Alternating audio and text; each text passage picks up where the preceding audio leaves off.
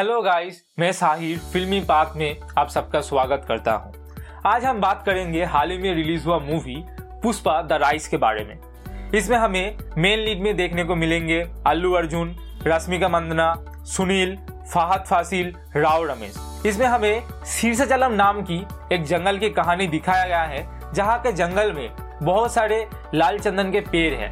उस पेड़ को काटा जाता है इलीगली और उसकी तस्करी किया जाता है। यहीं पर एंट्री होता है पुष्पराज अर्थात अल्लू अर्जुन की। वो पहले काम करने के लिए यहाँ पर आते हैं। उसके बाद धीरे धीरे वो आगे बढ़ते जाते हैं और इस स्मगलिंग का एक, एक बड़ा भागीदार बन जाते हैं। तो इसलिए इस फ़िल्म का नाम है पुष्पा द राइस। इसमें हमें पुष्पा की राइस की कहानी दिखाया गया है। एक मासी फ़िल्म है। इसमें बहुत सारे एक्शन सीन हमें देखने को मिलता है। और इसके साथ बहुत सारे पावरफुल डायलॉग भी इसमें है। इस फ़िल्म के शुरुआत के कुछ देर में ही हमें कुछ एक्शन सीन देखने को मिलता है। एक्शन सीन के बारे में अगर मैं कहना चाहूँ तो मुझे दो सीन बहुत अच्छा लगा।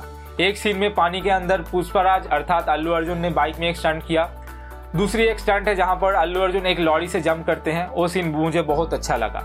इसका सिनेमाटोग्राफी भी बहुत अच्छा है। जंगल के बीच में जो शूट किया गया है, वो बहुत अच्छी तरीके से शूट किया गया है। इसमें बहुत सारे ऐसे शॉट है जो बार्स आई व्यू शॉट है तो वो देखने को बहुत अच्छा लगता है। इस मूवी का मेन फोकस है पुष्पराज की कैरेक्टर पे। उनका बोलने का स्टाइल उनका एक्शन बॉडी लैंग्वेज ये देखने को अच्छा लगता है। इसमें अल्लू अर्जुन ने बहुत अच्छा एक्टिंग किया है। उनका जो फेशियल एक्सप्रेशन बॉडी लैंग्वेज बहुत अच्छा लग रहा है।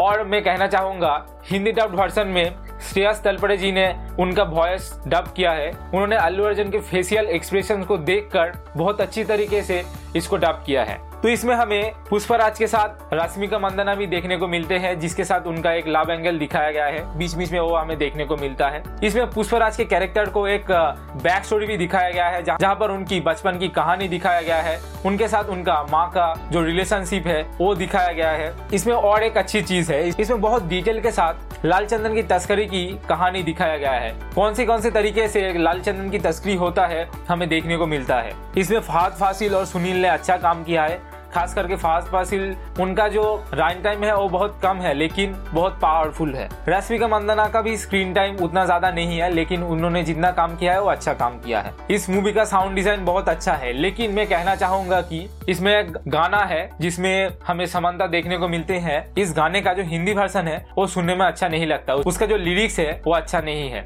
इस फ़िल्म में मैं कहना चाहूँगा फ़र्स्ट हाफ़ ठीक है, लेकिन सेकेंड हाफ़ में मुझे कुछ कुछ जगह पर फ़िल्म का पेस थोड़ा स्लो लगा। इसमें जो फाद फजल का कैरेक्टर है, वो बहुत लेट में इंट्रोड्यूस किया गया है। हमें ऐसा लगता है कि इसका जो पार्ट टू बनेगा, उसमें फहाद फासिल का बहुत बड़ा रोल होने वाला है। तो एक मासी फ़िल्म है, आप इसे ज़रूर देख सकते हैं। अल्लू अर्जुन का परफॉर्मेंस बहुत अच्छा है। अल्लू अर्जुन का एक्टिंग अल्लू अर्जुन का बॉडी लैंग्वेज उनका फेशियल एक्सप्रेशन इस मूवी का मेन सेलिंग पॉइंट है। तो यही है मेरा ऑनेस्ट रिव्यू आपको ये मूवी कैसा लगा, आप ज़रूर कमेंट करके बताइए। अगर आपको ये रिव्यू अच्छा लगा तो इसे लाइक करें। शेयर करें फॉलो करें और देखते रहे फिल्मी पाद